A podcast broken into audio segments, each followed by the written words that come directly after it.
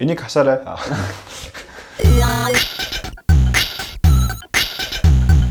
Сайн бацхан робот бас үтээцээ подкастын хамгийн анхны дугаар танд хүрж байна. Энэхүү подкастын үндсэн хөтлөгчдөр Түшигт миний бий болон Тэнгис Бөдөр ажиллаж байгаа. Тэгээ хамгийн анхны дугаар учраас ер нь энэхүү подкаст юуны талаар байх вэ гэдгийг маш товчхон дуртай. Тэгээд юуны өмнө яагаад энэ нэрийг сонгосон бэ гэдгээ танилцуулж тэнгисэ. Аа. Робот бас үтээцээ гэдэг нэрийг сонгоход робот гэдэг үг ард талд нь технологи гэдэг үг дагж идэв шиг санагддаг. Үүнээс гадна роботуудыг бид нар хамгийн ихээр entertainment ашигладаг. Тэгэхээр ингээд entertainment болон технологи гэдэг үг нэг үгэнд багтаана гэвэл робот гэсэн үгээр зөвлөх санагдсан. А үүнээс гадна сүйтэй цаг яагаад сонгосон гэхээр сүйтэй цаг хэл бид нар нэг тайван гэртээ юм уугаад хажуудах хүнтэйгээ энгийн яриа өрнүүлж байгаа юм шиг мэдрэж зүрдэг. Тийм болохоор энгийн энгийнээр entertainment болон технологиг ярих подкаст робот бас үтэй цаг байх юм аа. Тийм ч учраас бид подкаст оруулах өдрөө бүтэн сая өдрийг сонгосон байгаа. Тэгээ бүтэн сая өдөр болгон манай подкастын цааш шинхэн дугаар бүү подкастын суугаар дамжиж хүрнэ. А тэгээ нэг зүйлийг нэмээд хэлэхэд робот бас үдээсээ подкаст маань техномодын аудио контентын нэг байгаа шүү. Тэгэхээр өнөөдөр дүүл энэ 7 хоногийн мэдээнд орох тийм ээ. За технологийн салбарт гэх юм бол Face app нэртэй application social орчин нэлийн шууган дэгдээлээ. А мөн Amazon Prime Day хэмдэрлэлийн 2 хоногоо зарлж томоохон рекордуудыг шинжилэн тогтоолоо. За мөн Facebook-ийн шинэ крипто валютлах Libra Америкийн нэгдсэн улсын сенатын сенатад очиж сонсол хийсэн байгаа. Тэгэхээр өөр ямар хүн мэдээлэл вэ?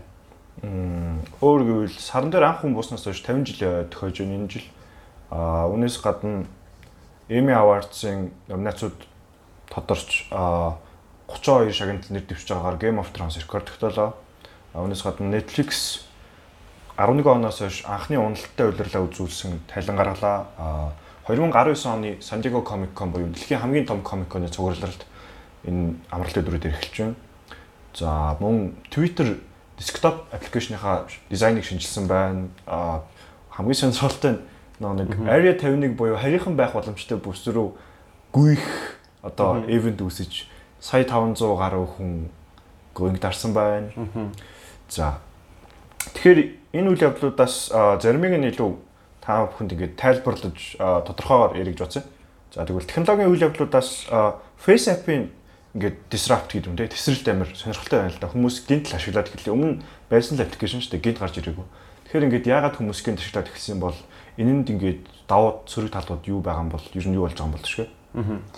За Face app гэхлээр ер нь маш ингээнээр ярих юм бол одоо юу гэдэг Snapchat шиг тэгээ таны зургийг одоо нэг ямар нэгэн гоё эффекттэй болгож харуулдаг тийм л байгаа. Тэгээ энийг Орсын нэг компани хөгжүүлсэн гэж байгаа. Тэгээд энэхүү app 2017 он 18 онд нэг амар viral явжсэн. Тэрийг монголчсан нэлээ явжсэн баг. Тэгээд энэ удаа viral явсан гол шалтгаан нь юу байсан бэ гэхээр хүмүүс өөрийн зургаа энэхүү face app-ыг ашиглан гээд хөгшин болгож харагдуулдаг.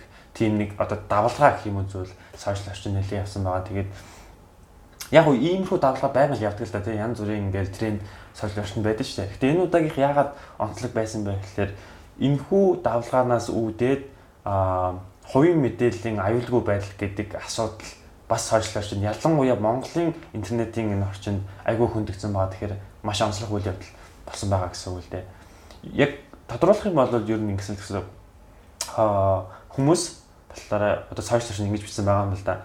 Face app хэдийгээр таны зургаж ингээ янзын гой болгоод үлээ хөвшин бол айгүй гой хөгжилтэй аад.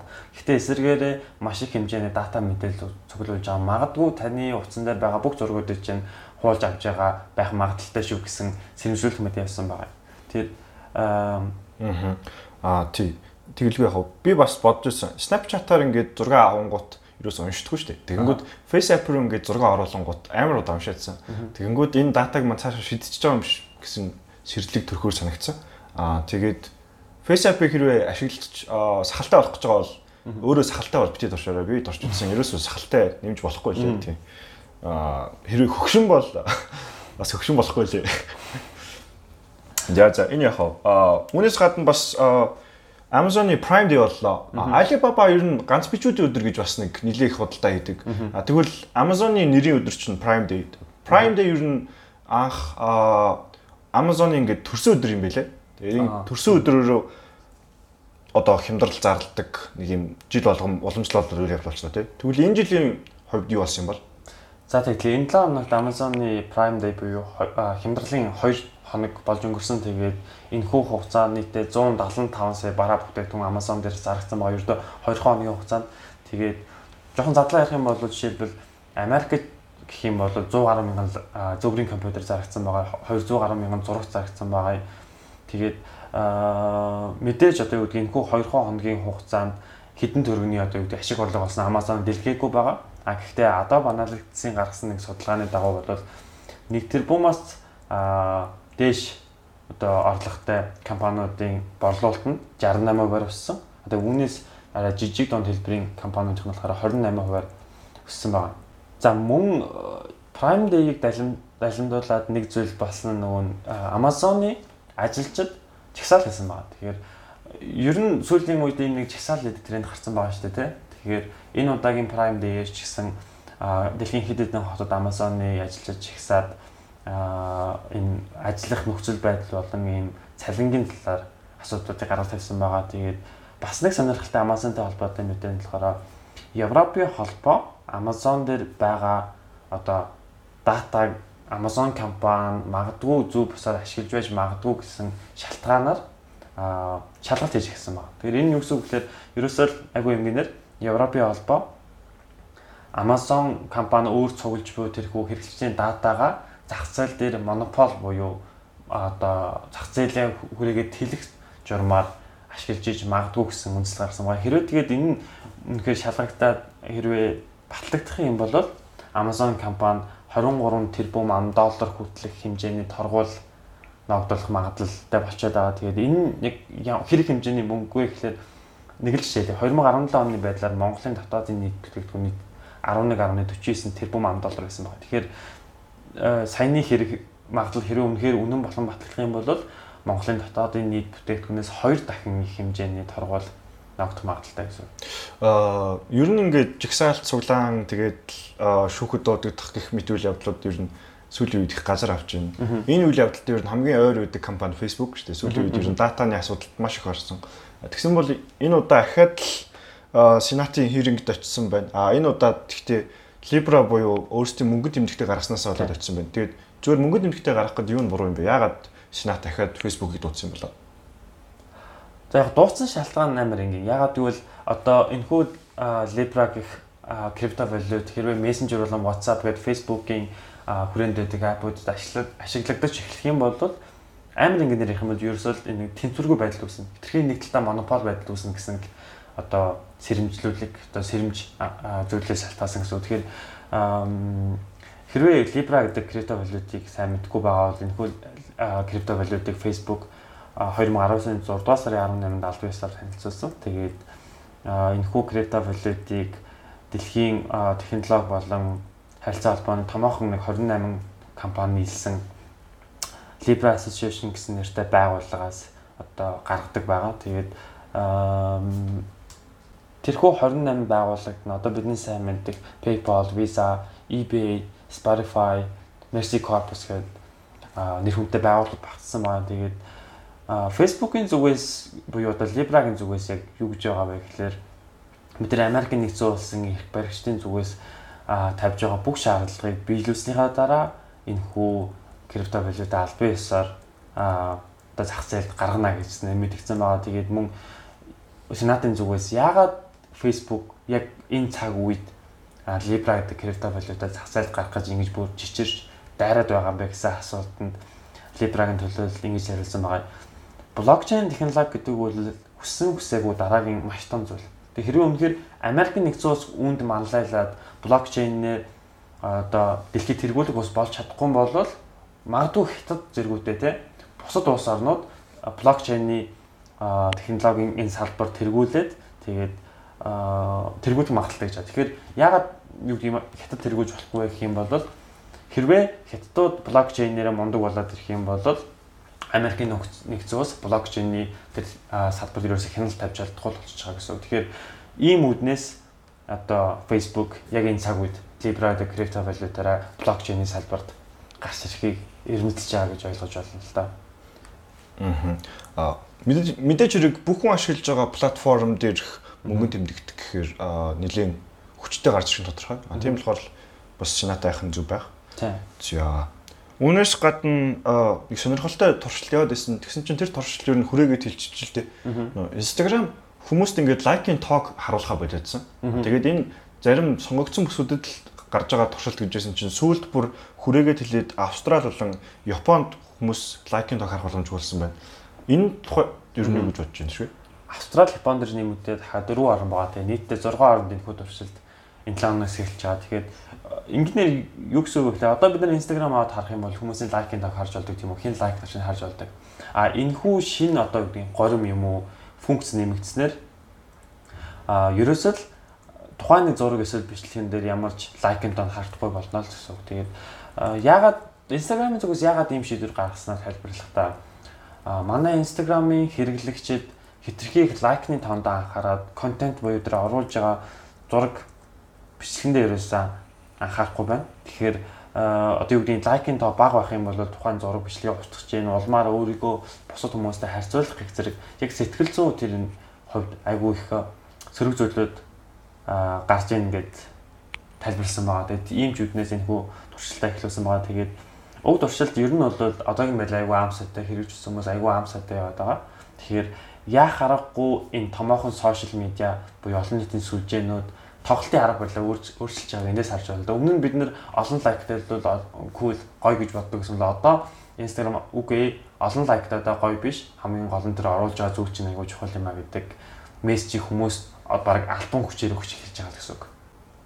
За тэгээд технологи entertainment гэдэг яхалаар яалтчгүй бидний толгойд гэх юм одоо Netflix бол орж ирдэг. Netflix нэг талаас харангууд технологийн компани, а тэгсэн нөгөө талаас харангууд маш том entertainment-ийн компани байгаа. Тэгээд аа саяхан талаар Netflix-ийн талаар Netflix-ийн орлого, ашиг орлогын талаар нэг том мэдээ гарсан байсан. Энэ талаар хуваалцаач. Аха. Өнгөрсөн 3 дахь орой Netflix удирдлагын талангаа зарлаа л да. Аа тэгээд удирдлагын талангаас хамгийн сонирхолтой тоон юу исэн бэ гэхээр 2011 оноос хойш тасралтгүй өсөлттэй явж исэн хэрэглэгчийн тоон анх удаа буурлаа Америкт. Аа тэгээд өөрийнх нь төв улс болох яг Америкт хэрэглэгч нь 130 мянгаар буурсан нь бол маш том үзүүлэлт болж хувьцаа өндөр хэмжээгээр унаж хөрөнгө оруулагчид ч гэсэн санаа зовж эхэллээ. За тэгээд энэ нь ингээд бас муу байгаад гадаад орчиндоо сайн байсан уу гэх юм бол бас тийм байсангүй. А өмнөх удирлынхаа тайлан тайлцуулах үедээ энэ улиралд 5 сая хэрэглэгчийг зөвхөн гадаадаас татна гэж бодож исэн. А тэгсэн чинь яг үндэ энэ нь 2.7 саяар л нэмэгдсэн. Тэгэхээр өсөж исэн үр дүнгийнх нь бараг талд нь байсан болохоор хувьцаа унах бас нэг шалтгаан болсон юм а. За тэгээд энэ мэдээ зарлагдсныхаа дараа компани CEO Reed Hastings юу гэж хэлсэн бэ гэхээр хэрэглэгчийн тоо буурсан шалтгаан нь үнэ өсгсөнтэй холбоотой байсан гэж байгаа. А тэгэхээр өнгөрсөн удирдалд хэрвээ анзаарсан бол Netflix-ийн үн тодорхой хэмжээгээр өссөн. А тэгээд энэс болоод хэрэглэгчид алдагдж байна. А тэгээд дээрэс нь бусад том а стриминг сервисүүд хүчээ олж эхэлж байна. А Netflix дээр хамгийн их хүн үзсэн Office а мөн Friends гэсэн хоёр sitcom цуврал хоёулаа эх оны 1 сарын 1-ээс Netflix-ийг орхихоор болсон. Энэ мэдээж бас үнд нөлөөсөн гэж бичсэн байгаа. За харин энэ хооронд бусад Disney, Warner Media, Apple, NBC Universal гэх контент нийлүүлэгчид өөрсдийнхөө стриминг платформыг хөгжүүлэлтэн дээр өндөр анхаарал төвлөрсөн байна. Apple TV Plus одоо Disney Plus гэдэг ч юм уу те бүх стриминг бүх медиа компаниуд өөр өөрсдөө стримингтэй болж байна. За тэгээд энэ уралдаантай бас Netflix зүгээр бууж өгөөгүй. Жишээ нь сүүлийн нэг сард л гэхэд Stranger Things-ийн 3 дугаар сизон цацагдж байгаа. Тэгээд Испани зурал Money Heist буюу ориг хэлээрээ La Casa de Papel гэж орчуулагдах сизны 3 дугаар сизон бас цацагдж байна. А тэгээд Англи хата хааны тухай өгүүлэх Crown зурал Orange is the New Black-ийн сүүлийн сизон гэх мэтчлэн шинэ сизон цувралууд ихээр орж байгаа болохоор а оригинал контентынхаа хүчээр хэрэглэгчигээ тог буцаагаад өснө гэсэн амлалтыг хөрөнгө оруулагчтай өгсөн байлээ. За үүнээс гадна нэг сонирхолтой зүйл нь Netflix хүмүүсийн тэр болгон орж чадаад байдгүй энтхэгийн зах зээл рүү нэлээд онцгой анхаарал хандуулсан байна. А яаж байгаа вэ гэхээр энтхэгийн зах зээл дээр зориулж зөвхөн 5 оригинал контентыг бүтээж байгаа юм байна. А тэгээд 5 оригинал контентоос гадна зөвхөн энтхэгт байгаа хүмүүст зориулсан а утсаараа үзэх өөр subscription планыг санал болгож байгаа юм билээ. А энэ яг вэ гэхээр компьютер болон таблетаас орох боломжгүй. Гэхдээ зөвхөн утсаар орсныхоо төлөө арай бага мөнгөөр Netflix-ийг ашиглах хэрэгтэй болох юм байл л дээ. За тэгээд Netflix дотоодод одоогор 60 сая хэрэглэгчтэй байгаа юм байна. Аа тэгээд Америк нэгдсэн улс. Тийм, зөвхөн Америк нэгдсэн улсад. Аа энэ 60 сая хэрэглэгч нь цаашдаа CEO-ийнх нь хэлж байгаагаар бол 90 сая хүртэлх хэрэглэгч болж зах зээл хэвлэх боломжтой байгаа юм байна лээ. Аа тэгээд Netflix магадгүй энэ үйлрэл алдсан байж болох ч гэсэн өөрсдийнх нь аль хэдийн эзэлчихсэн зах зээл нь маш том байгаа болохоор цаашдаа бас энэ алдаан дээрээс суралцах байхаа гэж бодож байна. За тарагийн нэг том одоо зүйл гэх юм уу Twitter-ийн desktop application-ы redesign байлаа тий. Шинэ дизайнтай болоо. Энэ талаар ер нь яг шинэ дизайныг юугаар онцлог байсан бэ? Аа Twitter-ийн desktop-ийн шинэ дизайн бол ер нь 3 том хэсэг байгаа. За хамгийн том хэсэг нь бол bookmarks байна. Энэ бол ер нь утасныхаа аппликейшн дээр байсан функцүүдийг л десктоп руугаа шидэж байгаа юм л да. Тэгээ bookmark хийснээр мэдээж хэрэг хэрэгтэй гэсэн твитүүдээ хадгалж авдаг ч юм уу тий дараа нь одоо гаргаж ирээд хэрэглэхэд хэрэг болдог ч юм уу мэдэхгүй байна. Аа за тэгээ дээрэс нь explore page ер нь ингээд бусад сайтууд ч гэсэн explore page-ийг нэлээсээ хөгжүүлж байна. Аа тэгэхэд Twitter бол яг desktop дээр explore page нь одоо л байгаагүй бас их гайхаж байна. Аа тэгээд энэ миний хамгийн дуртай мод нь юу байсан бэхээр dark mode. Яагаад dark mode гэхээр одоо iOS 13-ийн амар гарах чинь 13 хүртэл бас dark mode тэр чигтээ нэмэгдэж байгаа юм билий. Messenger dark mode-д орсон. Одоо Twitter dark mode-д болох. Энэ бол маш том шинжилгээ гэж бодож байна. Ялц ч сүүлийн трендийг тусгасан л асуудал байна л да тийм. 7 дугаар сарын 17-нд дэлхийн эможины өдөр болсон байгаа. Тэгээд энэ өдөртэй холбоотойгоор Apple болон Google-с бас мэдээлэл хийсэн байсан энэ талаар. Аа. За дэлхийн эможийн өдрийг тэмдэглэж өнгөрүүлээ дэлхийд даяар. Аа тэгээд энэ өдрүүдэд хамгийн гол дүр байсан Apple, Google хоёр зэрэг эможуудаа цацсан. А тэгээд энэ шинэ эможуудыг ярихаас өмнө эможийн тухай юу жаахан ярилцсан.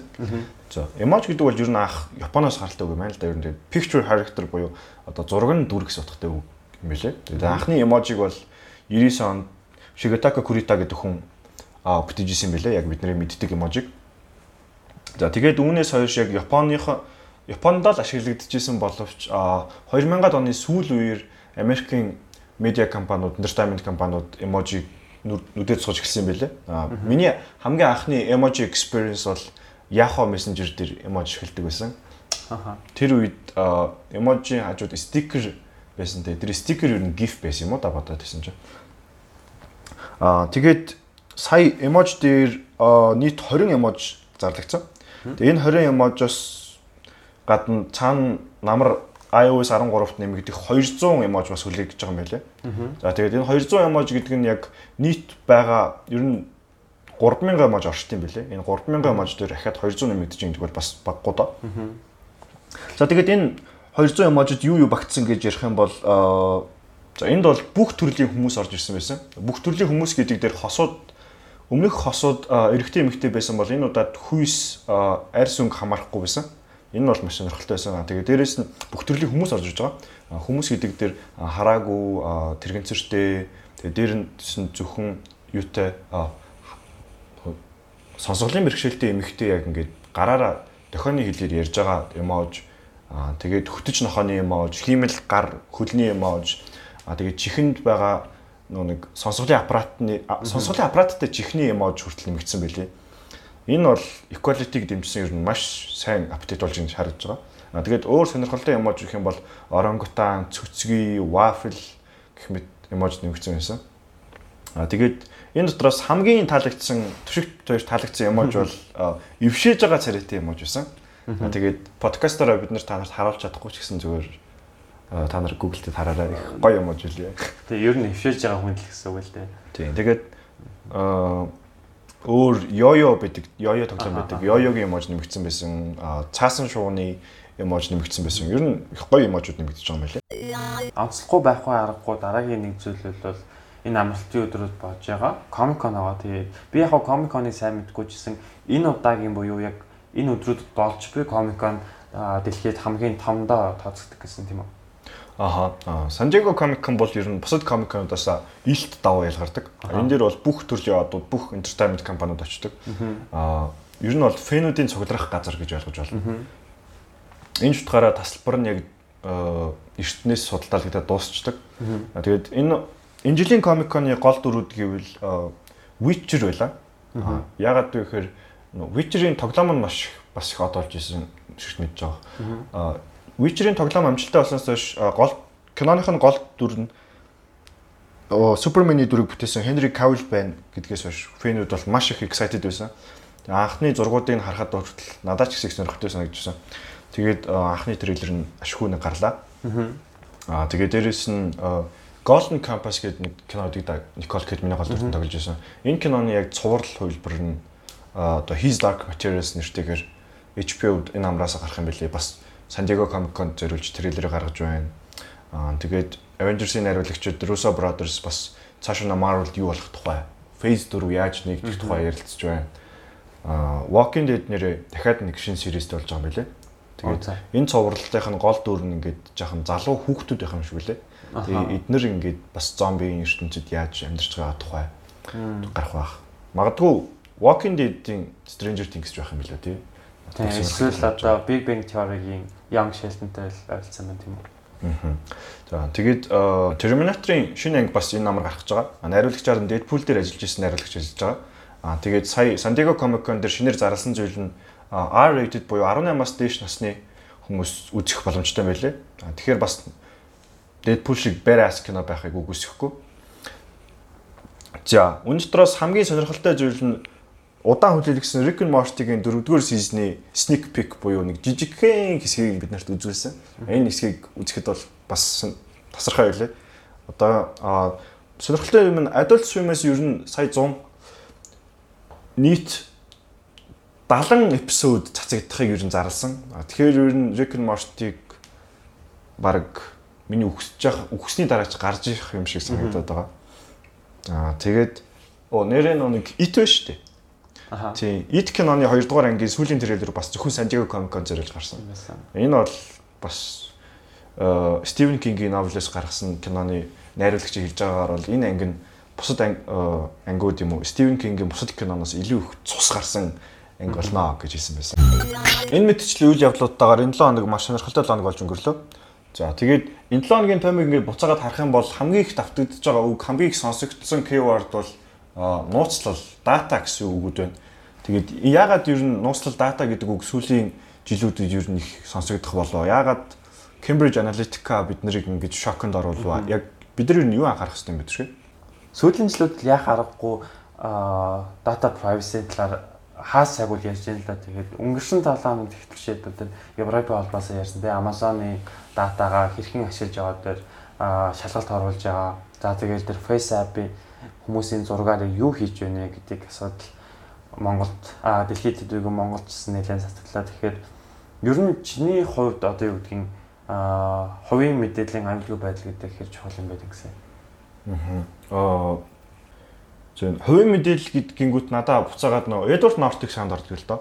Америкийн тагнуулын ерхий газарт ажиллаж байгаад тагнуулын ерхий газар нь зүгээр иргэдийнхээ мэдээллийг шууд хянжээдгийг харснаас хойш тэр мэдээллийг нь задалж шүүл хүлээснийхээ төлөө гэмт хэрэгтэн болоод Орос руу оргинал хүсээд алга болсон хүн байгаа. Тэгээд Эдвард Нортны тухай кинонд бас сүүлд үзээд Жозеф Гордон Левит тоглолцсон тэр киноос их сайн киносон байлээ. Тэгэнгүүт яг хувийн нууцлал дата яагаад чухал юм бэ гэдгийг надад тэр кино их сайн ойлгуулсан гэж санагддаг. Тэр кинон дэр ингээд ашиглаж байгаа лаптоп утасны чинь камерыг зүгээр засгийн газар хянаад сууж идэг. Тэгэнгүүт яг тэр үйл явдал байх боломжтой юу биш? Яг болсон үйл явдлаас тэр киног хийцэн байна гэхээр нэрээ миний ингээд лаптопыг хүн хараад иж идэм шүү дээ. А утсыг маань хүн хараад байж идэм шүү дээ гэсэн ойлголтууд ингээд жоохон айдас төрүүлж гисэн. Тэгээд цаашлах юм бол ингээд бидний хинтээ юу ярьж байгаа гэх ингээд датаг бас давхар бич авч явах боломжтой гингүүт ер нь их сонирхолтой болчихж байгаа юм л да.